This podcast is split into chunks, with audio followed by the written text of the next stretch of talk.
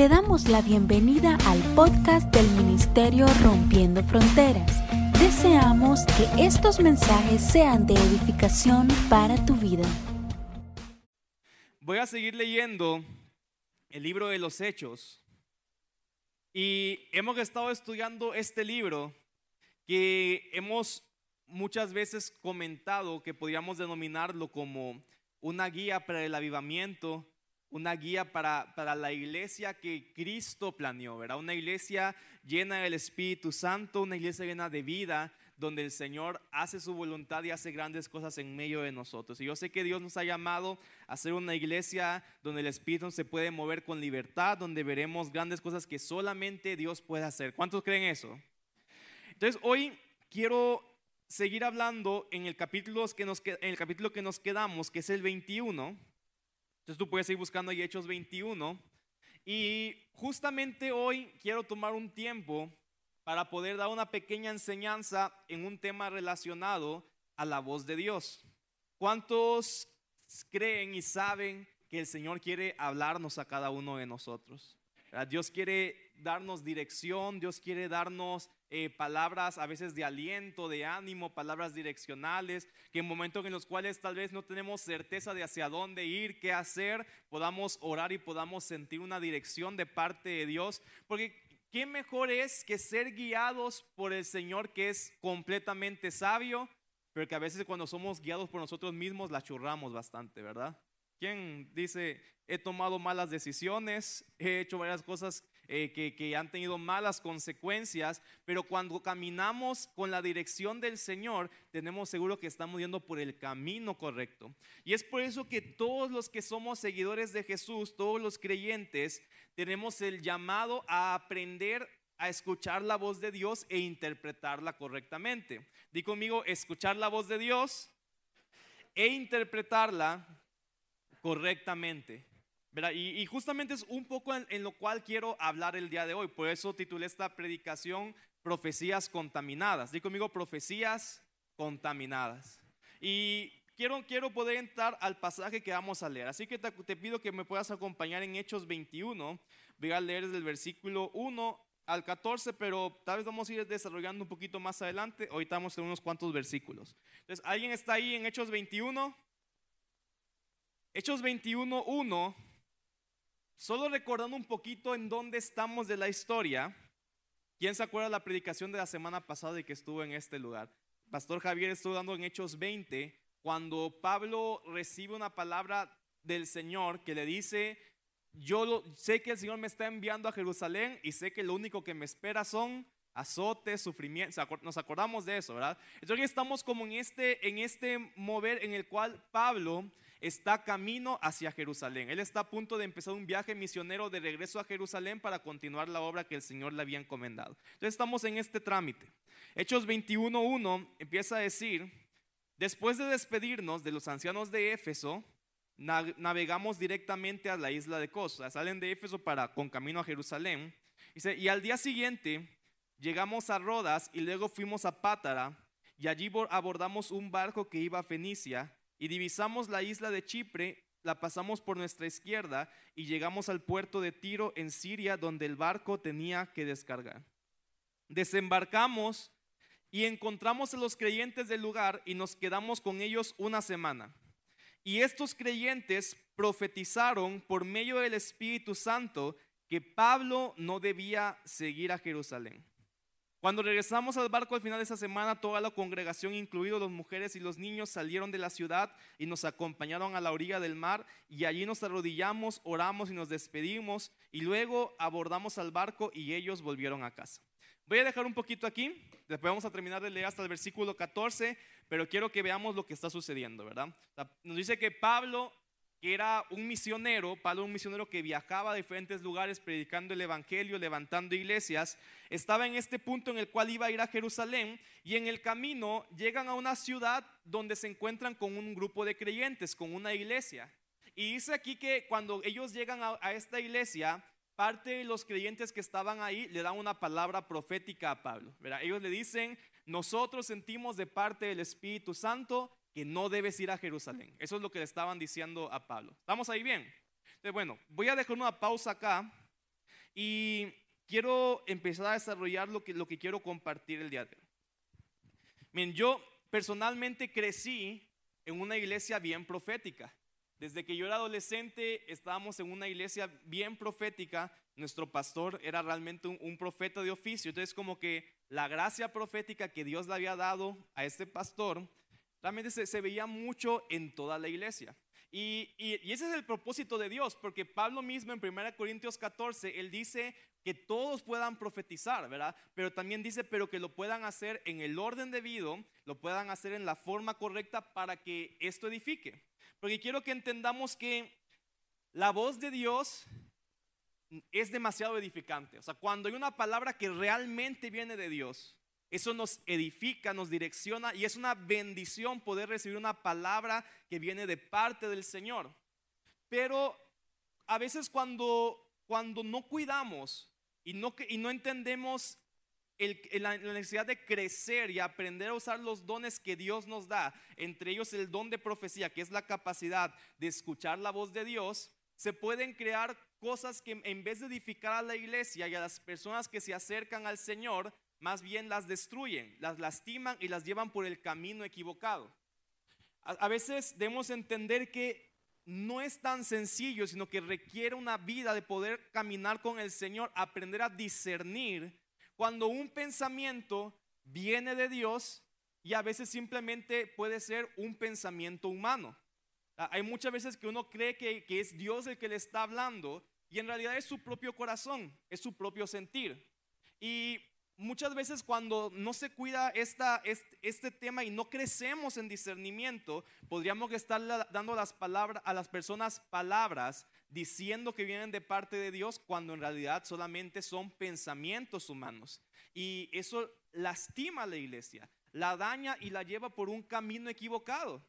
¿Verdad? Imagínate que alguien llegara y te dijera cosas como, no sé, te dice el Señor que abandones tu trabajo porque Él quiere que seas un gran empresario y a lo mejor era, era solamente tu imaginación, tu pensamiento y la persona da ese paso, abandona el trabajo y después está ahí endeudado, sin recursos, porque creyó seguir una indicación del Señor, pero en realidad simplemente era la palabra de un hombre que, que a lo mejor con buena intención, porque no es que probablemente o sea una persona que estaba diciendo algo por querer lastimar a otros, sino que con buena intención, por un error de no discernir correctamente la voz de Dios, estaba direccionando mal a una persona. ¿Sí me explico con esto? Entonces, por eso realmente es como, hay mucha responsabilidad y mucho peso al momento de, de, querer compartir algo que sentimos que viene de parte del Señor. No es algo que podemos tomar a la ligera, sino es algo que realmente debemos pesar en el espíritu. Entonces yo te decía que yo crecí en una iglesia profética donde todos profetizaban, literalmente. Teníamos 11, 12 años y muchos de nuestros juegos con, con los adolescentes era profetizarnos y juzgarnos las palabras proféticas a ver si eran de Dios. O sea, esos eran como nuestras prácticas, ¿verdad? y la verdad que también por eso todos los que crecimos ahí desde chiquitos fuimos desarrollando los dones. Y a veces, como estábamos aprendiendo, decíamos una de Dios, tres que venían de nuestro corazón. Pero miren, hay palabras que vienen de Dios, hay palabras que vienen del hombre, pero también sucede algo que es lo que yo llamaba aquí palabras contaminadas, porque a veces hay palabras que se mezclan.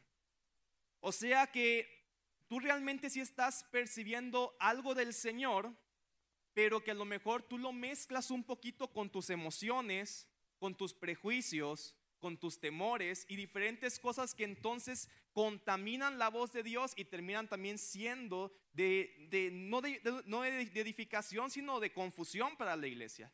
Y por ejemplo, voy a poner un ejemplo una vez positivo, porque miren, en estas, y son historias reales, ¿verdad? En este contexto que yo crecí, de una iglesia profética donde desde adolescentes todos profetizaban, mira, cuando un adolescente estaba enamorado, era el más profético, ¿verdad? El Señor me mostró que iremos juntos a las naciones. Mientras yo predico, tú vas a estar danzando o tocando el instrumento y cantando en el fondo. Y se ponían los más proféticos y realmente no venía nada de Dios. Era solamente su emoción confundiéndose con la voz del Señor, ¿verdad? Y así decía, en algo positivo te decía como tal vez un sentimiento positivo como enamorarse, como eso, pues eso puede dañar y opacar y contaminar lo que realmente es la voz de Dios. Y créeme que eso se veía todos los días en la iglesia, ¿verdad?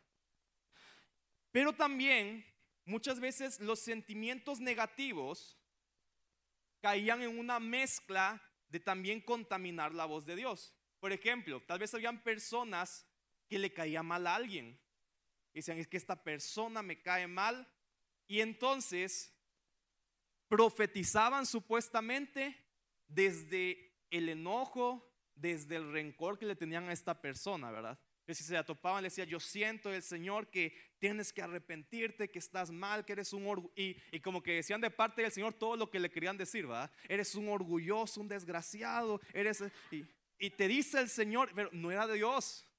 Era el sentimiento negativo de la persona que estaba contaminando y estaba diciendo todas esas cosas, ¿verdad? Entonces nuestros sentimientos pueden contaminar la voz de Dios positivamente y negativamente, porque a lo mejor también al revés. Tú estimas mucho a alguien y le podrías decir, yo veo que Dios te quiere a ti levantar como un gran líder y, decirle porque tu corazón lo siente, pero a lo mejor no es verdaderamente Dios hablando, sino es que tú quieres mucho a esa persona. Entonces, de manera positiva o de manera negativa, podríamos estar haciendo una mezcolanza de lo que viene de Dios y lo que viene del hombre. Y eso trae una dirección incorrecta de parte del Señor.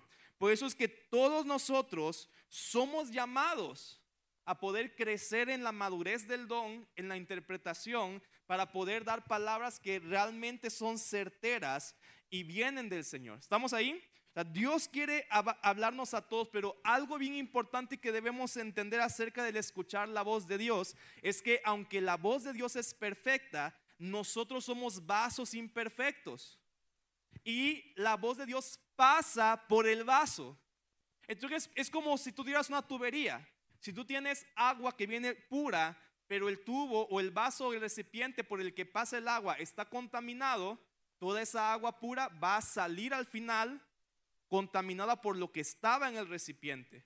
Entonces, toda voz de Dios, todo don, toda manifestación del Señor siempre pasa primero por un filtro que somos nosotros. Y si el filtro está malo, no nada más malo como te decía, por emociones negativas, por pensamientos malos, sino a veces también las cosas buenas, nuestros temores, incluso nuestras inseguridades, todas esas cosas pueden dañar, contaminar lo puro que venía de parte del Señor. Y por eso tenemos que entonces aprender a discernir y a cuidar que lo que viene de Dios realmente sea de Él. ¿Estamos ahí? Entonces quiero que podamos aprender un poco acerca de esto. Y miren, quiero hacer algunas observaciones del pasaje que estamos leyendo. La primera observación que quiero hacer es que yo te decía, el libro de Hechos nos muestra esta imagen de cómo debe ser la iglesia, por lo menos y digo por lo menos, porque si leemos toda la palabra dice que la iglesia debe ser aún mayor que la gloria que vivió esta iglesia. Debemos ser aún más, ver más del Señor, experimentar más de lo que esta iglesia estaba viviendo. Pero una observación que quiero hacer es que cuando leemos el libro de los Hechos, nos encontramos con una iglesia sumamente profética. Era una iglesia donde realmente la voz de Dios y los dones proféticos se movían fuertemente. Y vamos a leer otra vez el pasaje y quiero que tú puedas observar algunas cosas. Decía aquí, ¿verdad? Dice, nos despedimos de la iglesia de los ancianos de Éfeso, navegamos directamente a la isla de Cos y al día siguiente llegamos a Roda y luego fuimos a Pátara. Está raro ese nombre, ¿verdad? Y allí abordamos un barco que iba a Fenicia, divisamos la isla de Chipre, la pasamos por nuestra izquierda, llegamos al puerto de Tiro en Siria, donde el barco tenía que descargar. Después, versículo 4, desembarcamos, encontramos a los creyentes del lugar y nos quedamos con ellos una semana y estos creyentes, di conmigo, profetizaron. Eh, profetizaron por medio del Espíritu Santo que Pablo no debía seguir a Jerusalén. Y cuando regresamos al barco al final de esa semana, toda la congregación, incluidos las mujeres y los niños, salieron de la ciudad y nos acompañaron a la orilla del mar. Allí nos arrodillamos, oramos y nos despedimos. Luego abordamos el barco y ellos volvieron a casa. Y después de dejar Tiro, la siguiente parada fue Tolemaida, donde saludamos a los hermanos y nos quedamos un día. ¿Están conmigo? Estamos leyendo, ¿va? Y al día siguiente continuamos hasta Cesarea o Cesarea y nos quedamos en la casa de Felipe el evangelista, uno de los siete hombres que habían sido elegidos para distribuir los alimentos, que tenía cuatro, hijos, cuatro hijas solteras que habían recibido el don de profecía. O sea, di conmigo, el don de profecía. Vemos nuevamente un don de profecía activo en la iglesia. Versículo 10, varios días después llegó de Judea un hombre llamado Ágabo que tenía también el don de profecía. Y se acercó al cinturón de Pablo, se acercó, tomó el cinturón de Pablo y se ató los pies y las manos y dijo, el Espíritu Santo declara, de esta forma será atado el dueño de este cinturón por los líderes judíos en Jerusalén y entregado a los gentiles. Y cuando lo oímos, todos nosotros, como, pero tanto nosotros como los creyentes del lugar, le suplicamos a Pablo que no fuera a Jerusalén. Pero él dijo, ¿por qué todo este llanto? Me parte en el corazón. Yo estoy dispuesto no solo a ser encarcelado en Jerusalén, sino incluso a morir por el Señor Jesús.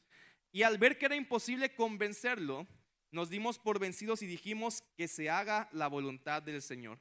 Pudimos observar cómo el don profético estaba completamente vivo, era algo común y decía, llegamos a este lugar y profetizaron, nos encontramos a Felipe el evangelista, sus hijas profetizaban, llegó Ágabo, que era una persona que tenía un don profético y profetizó. Entonces vemos que el modelo de iglesia que el Señor nos da en, este, en esta referencia es una iglesia sumamente profética, donde las personas pueden fluir en escuchar la voz de Dios. Y por eso yo te estoy diciendo desde el principio que el Señor quiere que todos en este lugar aprendamos a escuchar, discernir e interpretar correctamente su voz, porque ese es el diseño del Señor. Él quiere que podamos avivar esos dones en nosotros. ¿Y cuántos quieren por eso crecer en escuchar la voz del Señor? Amén. Entonces, aquí quiero, ya quiero explicar lo que hablaba de estas profecías a medias, profecías contaminadas, porque el apóstol Pablo, en los diferentes lugares que llegó, si te das cuenta, era como que todos le decían, Pablo, no debes ir a Jerusalén. Llegó a un lugar y le dicen, Pablo, no debes ir a Jerusalén. Luego llega Ágabo y le dice, así, así dice el Señor, como te ato, sí, te van a atar los judíos, te van a entregar a los gentiles. Por lo tanto, todos le decían, Pablo, no vayas a Jerusalén. Y juntando como todas las piezas, quiero que veamos algo. Esta palabra que le estaban dando a Pablo tenía una parte que sí venía de Dios y otra parte que era completamente humana. Pablo antes, si recordamos que lo leímos la semana pasada los que estuvieron, él personalmente ya había recibido la misma palabra. Dios le había dicho, vas a Jerusalén y lo que te van a esperar son azotes, sufrimiento. Ya el Señor se lo había dicho. Pablo ya sabía. Entonces, cuando llegan estas personas y le dicen, Pablo, te dice el Señor que en Jerusalén te va a ir mal, te van a perseguir, vas a sufrir, él ya tenía esa convicción en su corazón porque ya había recibido esa palabra personalmente del Señor. Pero aunque todos estaban recibiendo la misma palabra, a Pablo lo van a golpear, lo van a perseguir, lo van a atar y lo van a encarcelar en Jerusalén, lo contaminaron incluyéndole una aplicación que no venía de Dios, sino que venía del corazón de ellos. O sea, de Dios sí era que a Pablo lo iban a encarcelar, lo iban a azotar, lo iban a amarrar. Eso venía de Dios. Pero la iglesia, seguramente como amaban a Pablo, como decía, no era un sentimiento negativo, era un sentimiento positivo. Amaban a Pablo y no querían que él sufriera, o tal vez tenían temor a que algo le pasara a él, le agregaron una aplicación y le decían, por lo tanto, Pablo, no vayas a Jerusalén. E incluso muchos probablemente se confundieron creyendo que era Dios el que decía, no vayas a Jerusalén. Pero aquí pasa algo bien importante.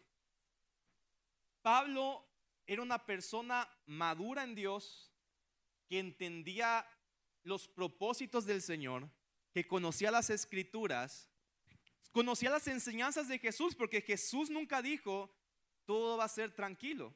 Él les dijo, los van a perseguir, por mi nombre van a ser perseguidos. Algunos incluso van a tener que morir por mi nombre. Él sabía que eso era parte de seguir al Señor. Entonces, aunque Pablo, 20 personas, no sabemos cuántos, le llegaron a decir una palabra profética que le decían, Pablo, te va a ir mal y por lo tanto no vayas a Jerusalén. Él siendo una persona madura en el Señor supo discernir y separar lo que sí venía de Dios y lo que no. Él sabía, esto sí es correcto, sí me van a azotar, sí me van a amarrar, sí me van a perseguir, me van a golpear, pero él sabía también que lo que todos le decían, pero por lo tanto no vayas, eso no era de Dios, eso era el corazón de las personas. Y Pablo, por lo tanto, él firmemente dijo, en otras palabras, él pudo haber dicho, gracias por lo que me están diciendo por su corazón, pero yo sé que el Señor me está enviando a Jerusalén. Y él les dice, y tranquilos, yo estoy dispuesto a morir, yo estoy dispuesto a sufrir por el Evangelio. Y él caminó firme en la palabra que a él personalmente Dios le había dado, porque pudo discernir y no depender de todo lo que los demás le decían. ¿Estamos ahí? Y esto es bien importante porque el punto al cual yo quiero llegar para poder decirte lo, que el mensaje principal que quiero compartirte es que si bien el Señor tiene un diseño profético para la iglesia, tú no puedes depender de estar buscando palabras de todos. Y eso es un abuso o exceso que se da en una iglesia cuando no hay una cultura profética sana. Una persona no puede estar pensando como que no tengo dirección, necesito ir para que me den una palabrita, a ver qué me dice el Señor, para dónde debo ir, ¿verdad? O que, ¿qué escojo? ¿Este trabajo o este otro? Alguien da una palabrita profética para mí, para que el Señor me diga qué trabajo debo escoger. Y miren, eso sucede bien a menudo y eso es incorrecto. Porque entonces prácticamente cambiaste el tarot por la palabra profética, ¿verdad? Porque hay palabras, hay personas que no teniendo una convicción personal de decisiones, en el mundo se, recurre a este tipo de recursos. Voy a ver si me leen el café para que me digan que si mi esposo me está sonsacando con la rubia del trabajo y, y empiezan a buscar como ese tipo de direcciones.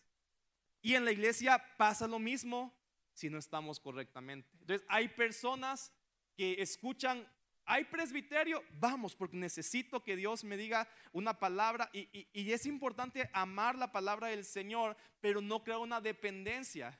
O que dice, ya escucharon que viene aquí tal persona que Dios la usa, vamos porque que me den una palabrita a ver qué hago y es incorrecto. ¿Alguien está aquí? O sea, tú no puedes caminar y creer que la dirección de tu vida tiene que ser a través de palabras proféticas que vengan de aquí, de allá, de aquí, de acá, de acá, de acá, así nunca vas a caminar y no es el diseño de Dios para tu vida. O sea, Pablo no estaba, debo ir a Jerusalén, a ver qué me dicen aquí, a ver qué me dicen acá, a. No estaba juntando palabras proféticas de todo. Él ya tenía una dirección de Dios personal. Entonces, las palabras que los demás traían servían para confirmar, para acentuar, para poder incluso a veces pulir lo que el Señor ya en intimidad a Él le había dado. Tú no puedes estar viviendo de la revelación de otros, sino que tienes que aprender a depender de una relación profunda en intimidad con el Señor. Tomar decisiones en Cristo, tomar decisiones basadas en, en la revelación personal que Dios te dé, y todo lo demás lo que va a hacer es ayudarte a ampliar, a ver, a mover, a corregir. Pero tú no puedes estar dependiendo de que otros te digan, el Señor te dice, haz esto. El Señor te dice, debes ir por allá. Ese no es el diseño de Dios. ¿Alguien está aquí conmigo? Pablo lo entendió. Pablo sabía que debemos escuchar la voz de Dios, pero que su vida no iba a estar dependiendo de lo que muchos profetas le decían, sino que él tenía que caminar y buscar personalmente a Dios para recibir una dirección personal de hacia dónde el Señor lo estaba llevando y enviando. Y te voy a contar un poco más de, de, la experiencia personal que pude haber tenido en este punto. Yo te decía por eso que desde muy niño crecí en un ambiente muy profético y todos te profetizaban, llegaban profetas de todos los países, de los profetas más reconocidos del mundo también. Y yo te voy a decir algo, si yo hubiera tomado decisiones de mi vida basadas en palabras proféticas, andaría pero perdido por el mundo. Porque literalmente un día tal vez llegaba un profeta y me decía, el Señor te dice que quiere que seas un evangelista. llegaba otro y me decía, el Señor te dice quiere que seas un profeta. El Señor te dice que Él te llamó para ser un pastor. El Señor te dice que Él te llamó para hacer esto. El Señor te dice que Él te llamó para ser un empresario. Miren, si yo te digo, a mí me profetizaron todos los dones, todas las asignaciones, todos los... O sea, y yo podría haber estado como que, uy, entonces, ¿será aquí? ¿Será acá? ¿Será aquí? ¿Será allá? Mejor me voy con otro profeta más reconocido a ver si él tiene la palabra correcta. ¿Y será esta la que sí viene de parte de Dios? ¿Será esta la que no viene de parte de Dios? Uno no puede vivir así. No es el diseño del Señor. ¿Verdad? Después hubo un tiempo en el que se puso de moda que todos me profetizaban que yo me debía dedicar a la política. Y, y no, no, es, no era por ahí, ¿verdad? Y en ese punto yo aprendí algunas cosas importantes. Y uno es que si bien debemos, o sea, no, eso no es el, la tarea o la conclusión de esto, la moraleja no es rechaza todo lo profético y no lo tomes en cuenta. Tómalo, pésalo, medítalo, pero no es que tienes que direccionar tu vida por todo lo que te dicen, ¿verdad? Eh, pero en ese caminar, de verdad, yo sí estaba confundido, porque un adolescente que ya de por sí tiene problemas existenciales, ¿quiénes han tenido problemas existenciales en su adolescencia? Uno dice, todavía, todavía, todavía no sé para dónde va mi vida, ¿verdad? Entonces imagínate una persona con problemas existenciales que le dicen de todas partes, Dios te dice es por la izquierda, y el otro Dios te dice que es por la derecha, el otro te dice que Dios te dice por adelante, y o sea, es una confusión en una persona. Entonces yo aprendí algunas cosas y una es que aquellas personas que Dios ha puesto como autoridad sobre ti, que son tus líderes, incluso que son tus padres, tu padre natural, tu, tu madre natural, Dios les da una gracia también bien especial para poder direccionarte aún más que cualquier otro profeta que pueda venir. En ese tiempo en el que te digo, estaba de moda que todos me decían, Dios te dice política, política, ¿verdad? Y, y, y, algunos han escuchado por ahí de repente que algunos se, se, acuerdan de ese tiempo y se ríen y me decían, ¿te acuerdas cuando todos te decían que hasta presidente ibas a ser y no sé qué? Yo sí, la verdad que qué locura. Pero mi pastora es una profeta de Dios madura. Ella siempre me decía, mira, aunque todos te digan, dicen eso, eso no es de parte de Dios. Y no es que me decía, lo que Dios está diciendo es ese, no, no. O sea, pero me decía, Dios, no es por ahí. Y yo sabía que las palabras de ella tenían mucho más peso que lo que mil otras personas me estaban diciendo, porque si Dios pone a alguien como autoridad en tu vida, natural, espiritual, Dios le da una gracia también para poder ver hacia dónde Dios te está llevando. Pero tampoco es que tú entonces dependas de solamente lo que tus autoridades te estén diciendo porque tampoco es el caso. ¿Vamos bien ahí? Entonces, yo para poder entender a dónde Dios me estaba llevando, necesité personalmente buscar al Señor. O sea, mil profetas nunca van a sustituir la necesidad que tienes de buscar personalmente a Dios.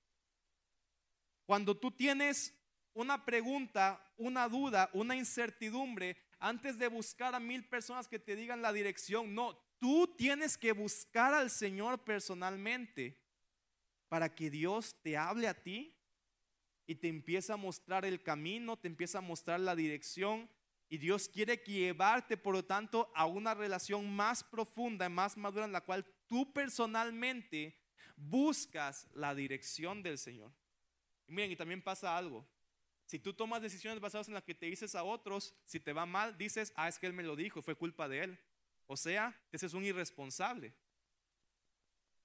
Porque no estás tomando la carga, el, el peso de tus propias decisiones. Pero cuando tú buscas personalmente al Señor y tomas decisiones personales, aprendes a hacerte responsable de tus decisiones y Dios quiere eso. Porque ¿cuántos saben? Los esclavos no tienen responsabilidades porque no toman decisiones. Pero Dios no te llamó a ser un esclavo, Dios te llamó a ser un hijo en libertad y un hijo libre toma decisiones y por lo tanto se hace responsable de lo que está caminando. ¿Estamos ahí? Y el que no quiere tomar responsabilidad, no quiere madurar. También por eso es que muchos prefieren que alguien les diga qué hacer en vez de tomar la decisión personal de qué es la, cuál es la dirección que van a seguir. Porque si sale mal, mejor le echo la culpa al otro. Y tal vez conscientemente no lo pensamos, pero cuando estamos viendo en esa dependencia de qué me va a decir el otro, qué me va a decir el otro, qué me va a decir el otro, qué me va a decir el otro, lo que estoy haciendo es soltando la responsabilidad de tomar decisiones personales. Dios quiere que seas una persona madura, responsable y por lo tanto que tú puedas buscarlo a Él y tomar una decisión personal en esa intimidad. Y es justamente lo que estaba pasando aquí a Pablo. O sea, Pablo todos le decían, no vayas, no vayas, no vayas, no vayas. Pero él ya en intimidad había recibido la misma palabra. En Jerusalén te esperan azotes, te van a amarrar, te van a azotar. Pero él también había recibido en ese momento la dirección de Dios de que la aplicación correcta es, pero aún con todo eso te estoy enviando a ir a Jerusalén. Entonces nadie lo movió de lo que ya el Señor había marcado para su vida. Vamos ahí. Entonces, todas esas palabras que vinieron, Pablo, esperan más azotes, probablemente lo que el Señor, por lo, por lo cual el Señor le estaba mandando tanta gente que se lo repitiera, era para prepararlo, para preparar su corazón. No era para que él no fuera a Jerusalén, sino que el propósito verdadero de por cual Dios le estaba hablando repetidamente esa palabra es porque quería preparar su corazón porque le iba a tocar un tiempo difícil. O sea, él ya lo había escuchado, pero a lo mejor no pesa tanto como cuando 20 personas te están diciendo lo mismo. Pablo, te van a azotar, ya sé. Te van a apedrear, ya sé. Te van a amarrar como puerco, me imagino. Y, como que todas esas, esas palabras que le traían era preparando el corazón de él como que se estaba mentalizando, que me tengo que mentalizar que va a estar difícil la cosa, pero Dios quiere que aún con todo eso yo vaya. Entonces, en conclusión, como te decía, tu vida no puede depender de la revelación de otros, sino de una relación de intimidad con el Señor. No puedes sustituir esa búsqueda personal de Dios y esas decisiones no se sustituyen con palabras proféticas de mil personas. Tú tienes que buscar a Dios, buscar dirección, pasar ese tiempo en su presencia en el cual puedes ver el rumbo fijo de hacia dónde Dios te está llevando. Y a veces no lo tenemos tan clara, eso es bien importante que debamos entender. Dios no va a haber un momento que te va a decir, mira, en un año esto, en dos años esto, en 20 años esto. No, hay veces que Dios simplemente te va a decir, hey, camina, yo te voy a dar un siguiente paso, a veces no te voy a decir nada, voy a esperar que tú tomes la decisión correcta basada en la palabra, basada en los valores que te he enseñado y yo te voy a acompañar en ese camino. ¿Estamos aquí? Porque no es que Dios te tienes que preguntar todo. Señor, hoy, ¿de qué color debo vestirme? Voy a entrar en un ayuno para ver cómo me tengo que ir hoy al, al trabajo, ¿verdad? Dios dice, no, ponte lo que quieras, siempre y cuando sea también de acuerdo con la palabra, ¿va? Sea, no se va a ir Jacob en taparrabo al trabajo porque dice,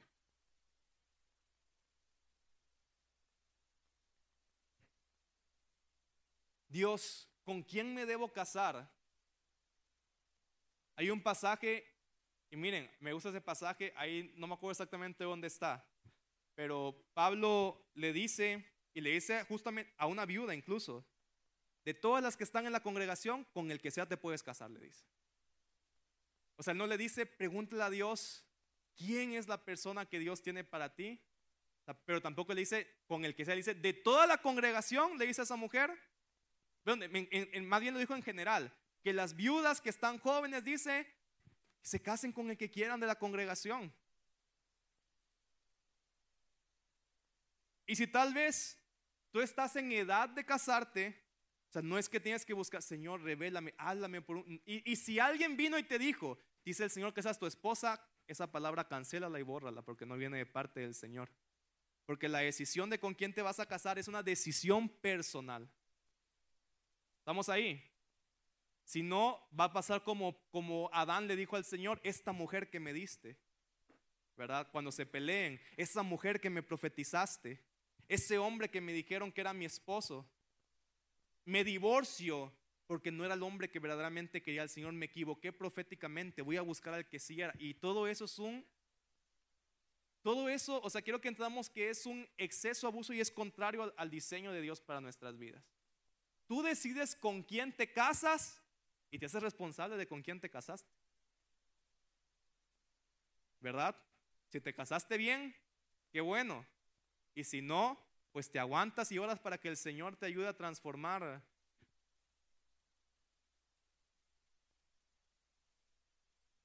Pero tú eres el responsable de tu decisión.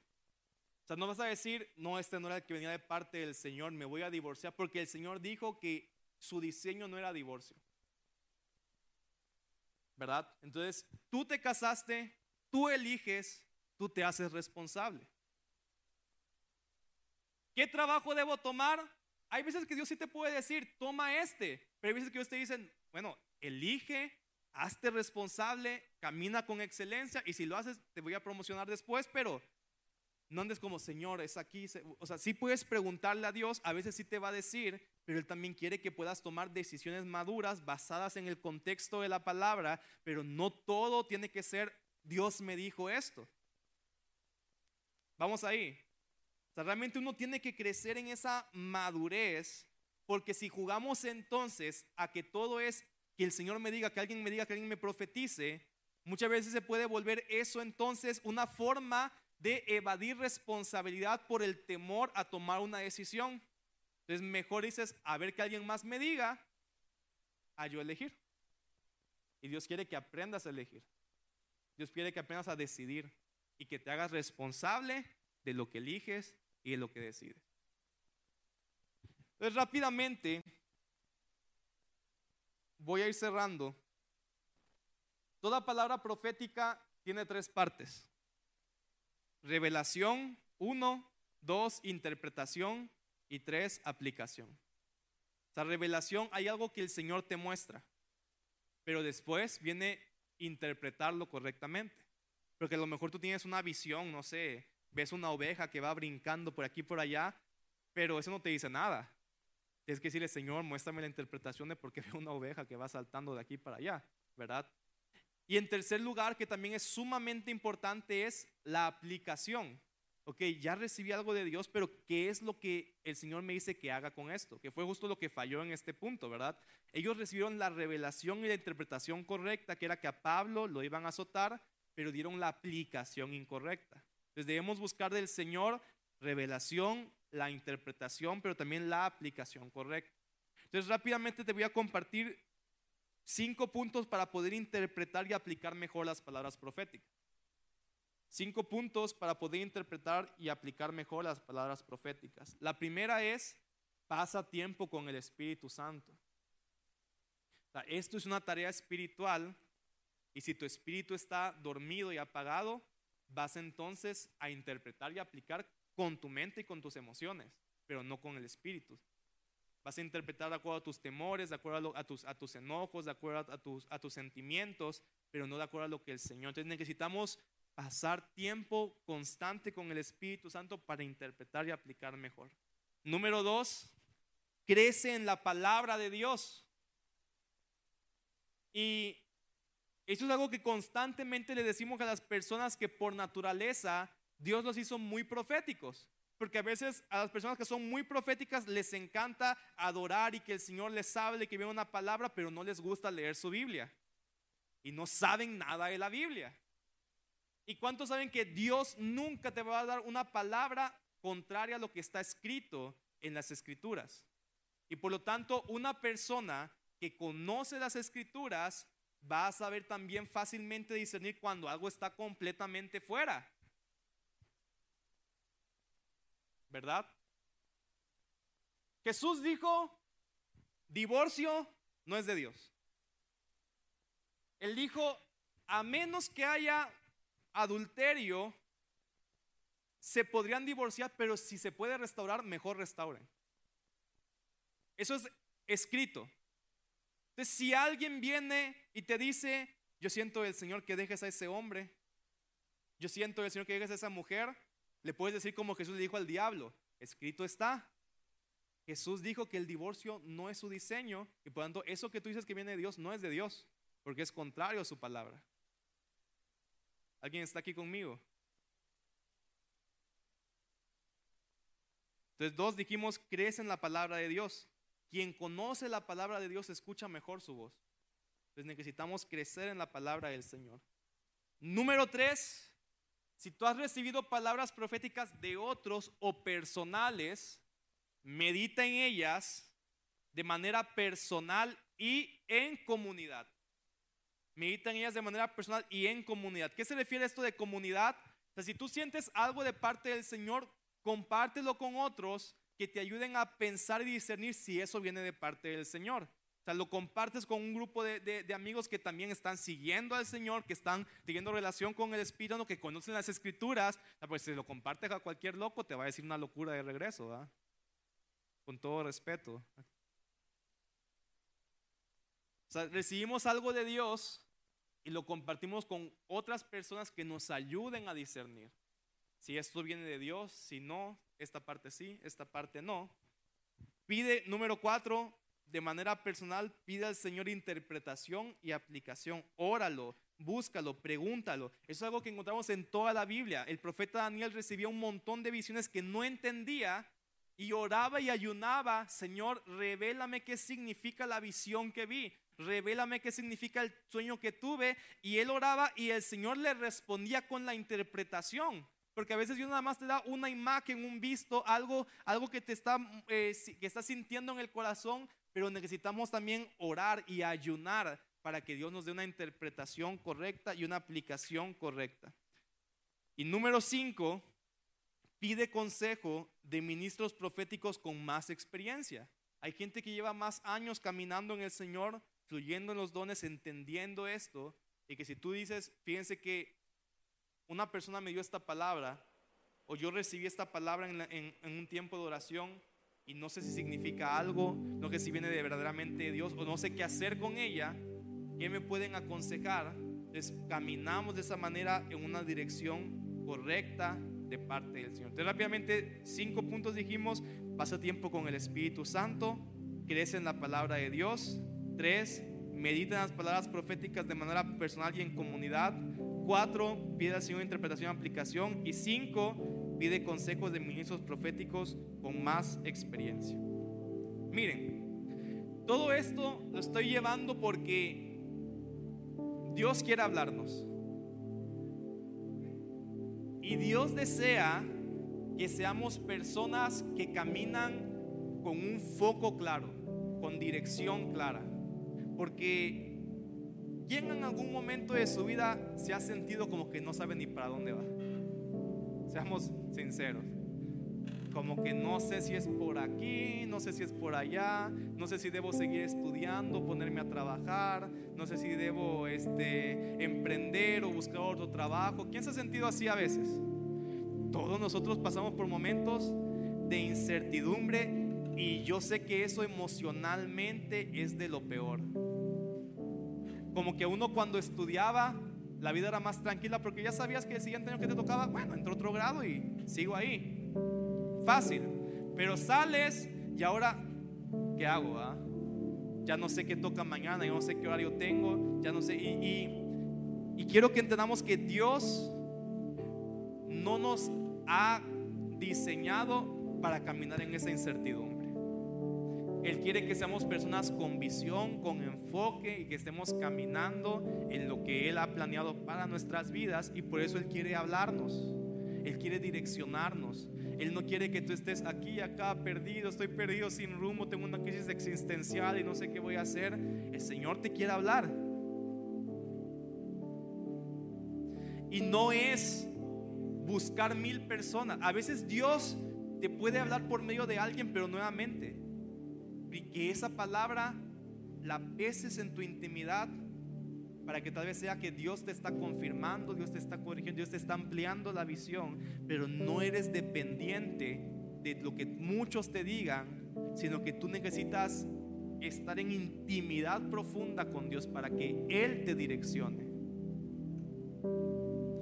Si tú ves los hombres de Dios de la palabra, hay decisiones que sí tomaron basadas en lo que otros profetas le decían. Pero la mayoría y las probablemente las más definitivas en su vida fueron cosas que ellos personalmente recibieron del Señor.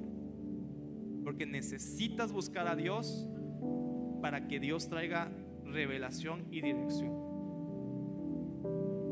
¿Estamos ahí? Entonces, quiero que pueda levantar su mano hoy. ¿Cuántas personas necesitan hoy una dirección del Señor, que se sienten así como, no sé si es por acá, no sé si es por allá, si debo continuar este negocio, si debo buscar un mejor otro trabajo aquí, si debo seguir estudiando, si me debo casar con este, eso, eso no va. Ya dijimos que tienes que decidir maduramente. Dios te quiere hablar. Levanta y sumamos en ese sentido así últimamente. Dios te quiere hablar y te quiere hablar personalmente. Y si lo buscas, lo vas a encontrar y vas a encontrar dirección.